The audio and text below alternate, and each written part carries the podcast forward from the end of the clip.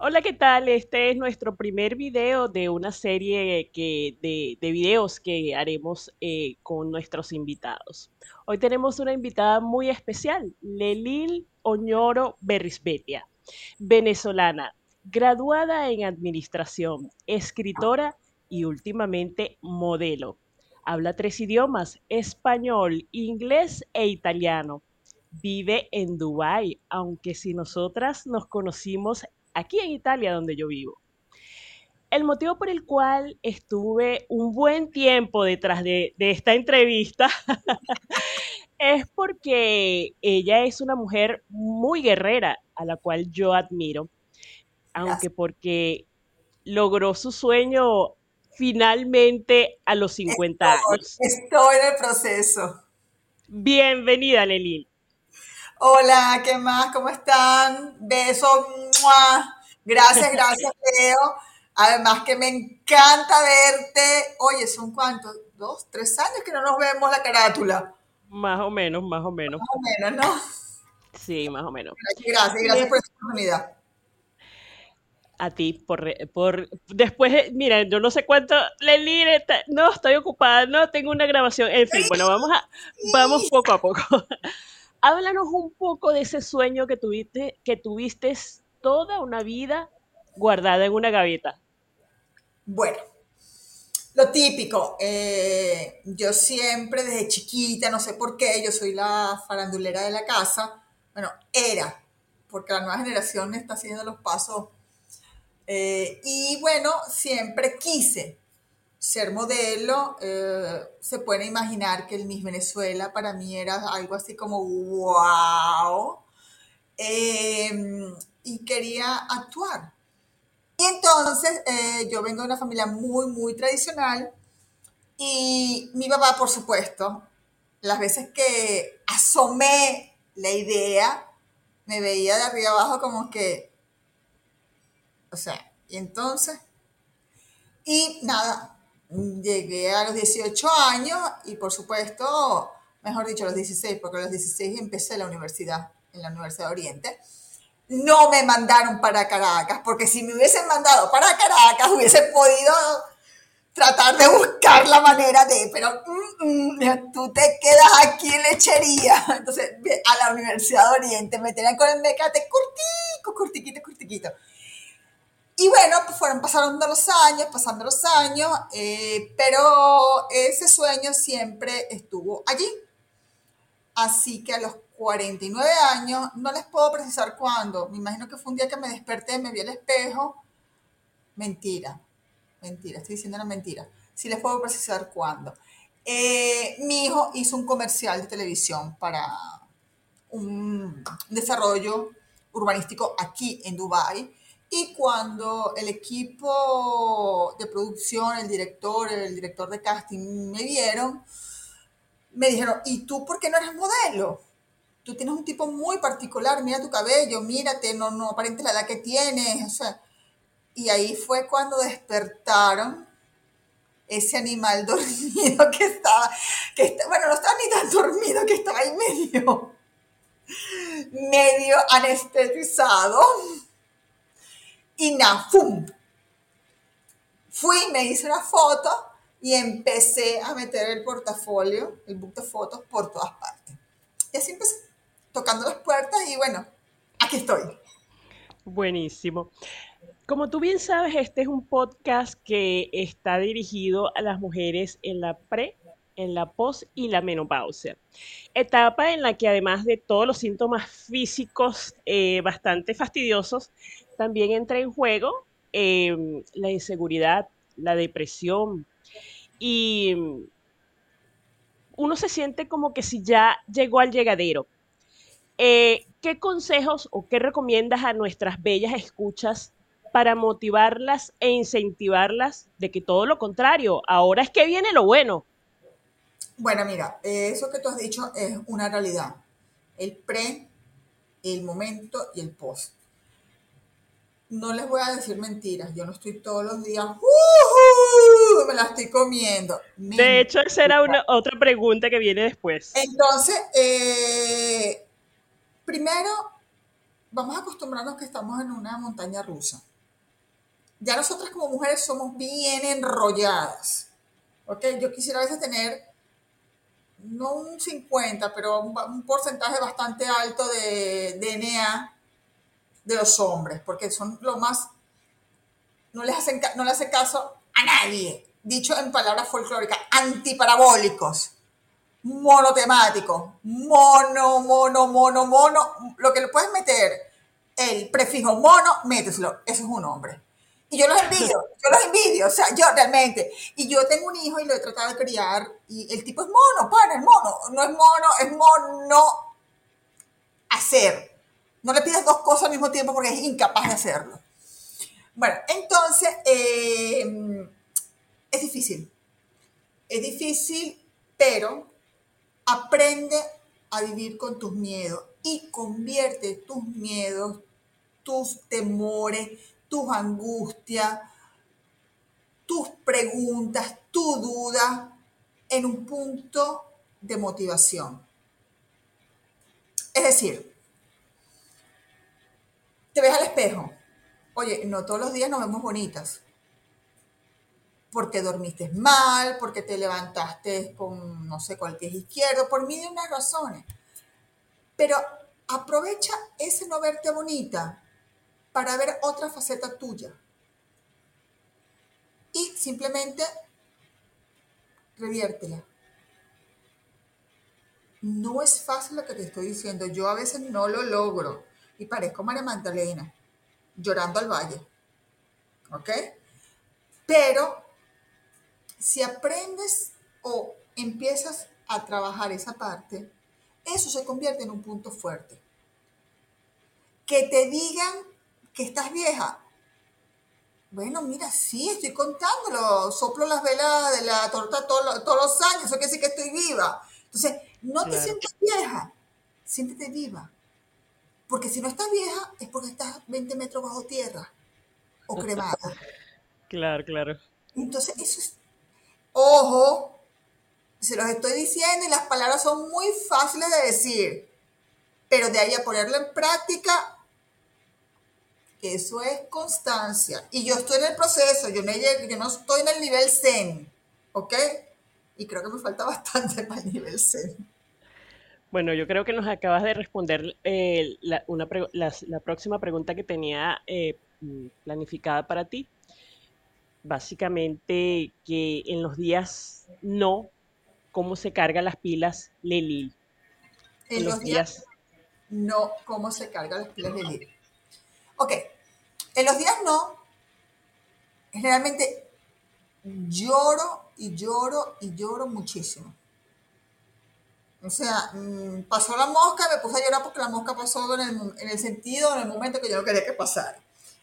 Eh, dejo fluir esos sentimientos, dejo fluir eh, esas energías, dejo fluir. Porque tratar de hacerme la fuerte es simplemente reprimir lo que estoy sintiendo.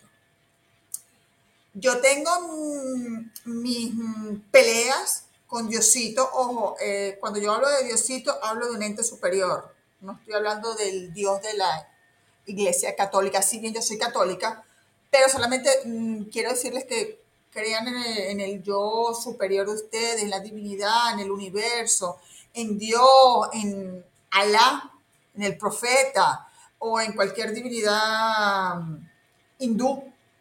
O sea, o si son budistas, en Buda. O sea, yo en esto, cuando yo digo Dios, no lo tengan como el Dios de Ave María Purísima sin pecado concebido. No algo superior a nosotros.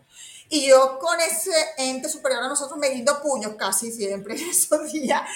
¿Pero por qué a mí? ¿Pero por qué? Yo no merezco esto. O sea, eh, de la no se quedó gafa la mío. Y bueno, después de drenar, de pelear, de llorar, de... ¡Ah! Ok, descargo, me doy un baño, me veo al espejo y me digo, ay, tú eres pendeja, tú eres gafa. o sea, y generalmente esos días, no voy a decir que todos los días, Pero generalmente esos días me pasa algo bonito, algo inusual, algo que me hace reflexionar cuántas cosas bonitas tengo, cuánto me ha dado la vida, cuán afortunada soy. Y mira, me cambia la perspectiva. No siempre, pero muchas veces me pasa. O sea, si, te pones a ver los pequeños detalles que da el día a día, te das cuenta que, oye, son regalos pequeñitos. No todos los días los veo, ojo, pero sí me ha pasado muchas veces. Interesante. Háblanos de, alguno, de algunos de tus proyectos. Entiendo que estás ahorita en la producción de, de una película, creo. No sé si entendí bien.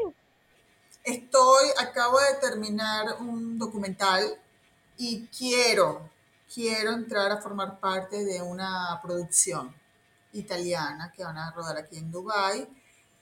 en la semana que viene debo participar en un cortometraje. La segunda parte, ya la primera parte eh, fue realizada, participé en este cortometraje. Tengo una parte pequeña, pero sabes, no hay roles pequeños. Entonces, y eso, quiero entrar en un concurso de belleza. Estoy tratando, ya hice la inscripción. Vamos, crucen los dedos por mí, por favor, por favor, por favor. Sí, sí, sí, sí. Ya que no fue en mi Venezuela, por lo menos este, yo quiero tener una banda, yo quiero, yo quiero. Absolutamente, sí, sí, sí. Lelil, en el episodio pasado, eh, yo había hecho una pequeña introducción de ti diciendo que habías decidido dejarte el cabello blanco y que ese precisamente era el motivo por el cual terminaste siendo modelo a los 50 años.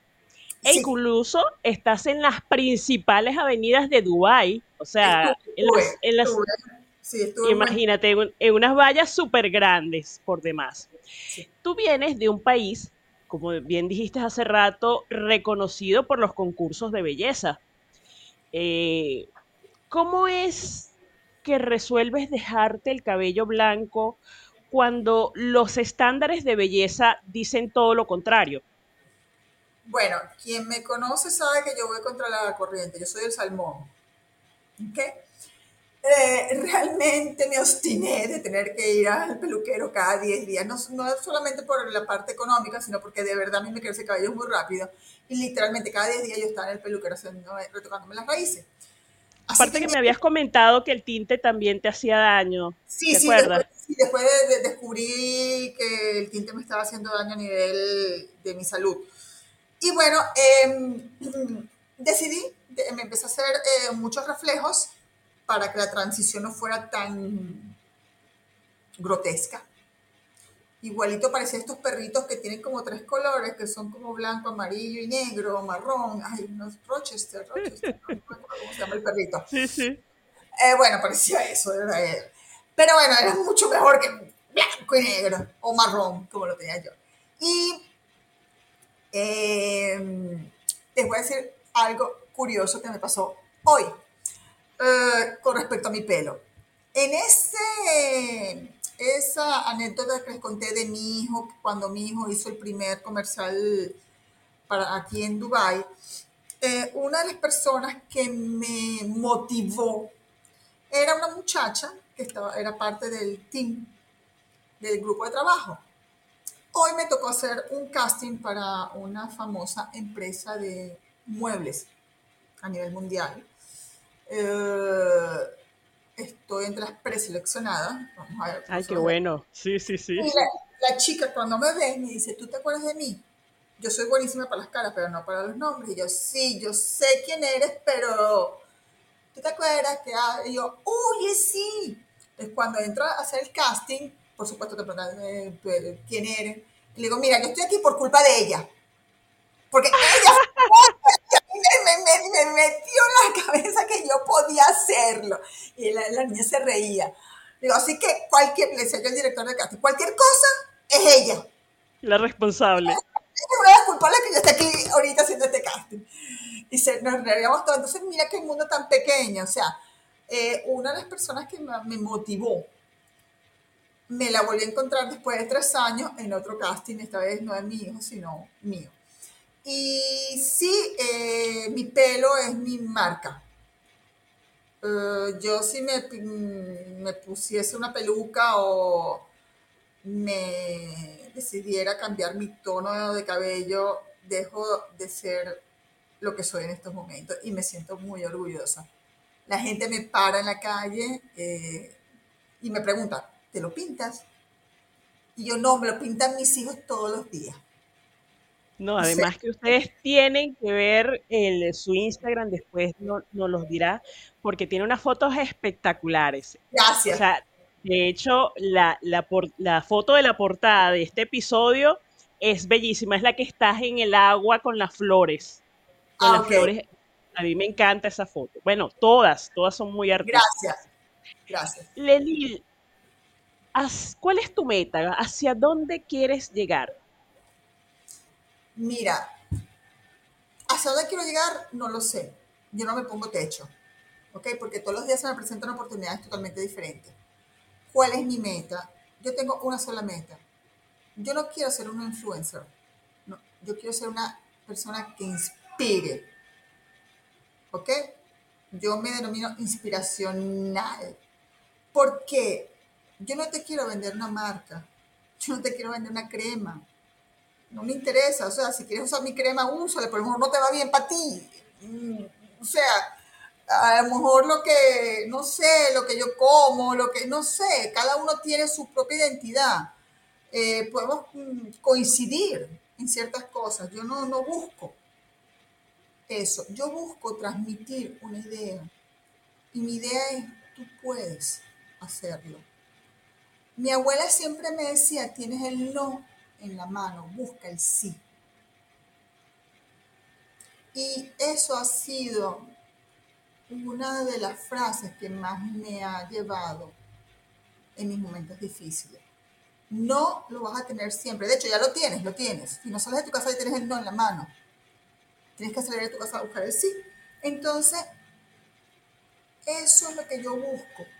Porque empezar a hacer modelos a los 49 años, desde cero, sin conocer a nadie, eso de verdad está loca de perinola. Y bueno, yo muy cuerda no lo soy, tú lo sabes, que yo cuerda no lo soy. no, pero te aplaudo y ese es el tipo de mujeres que necesitamos aquí para, como tú dices, inspirar. Y eso es lo que yo quiero. ¿Quieres ser eh, chef? Mira, empieza haciendo, no sé, cupcake, eh, ponqué.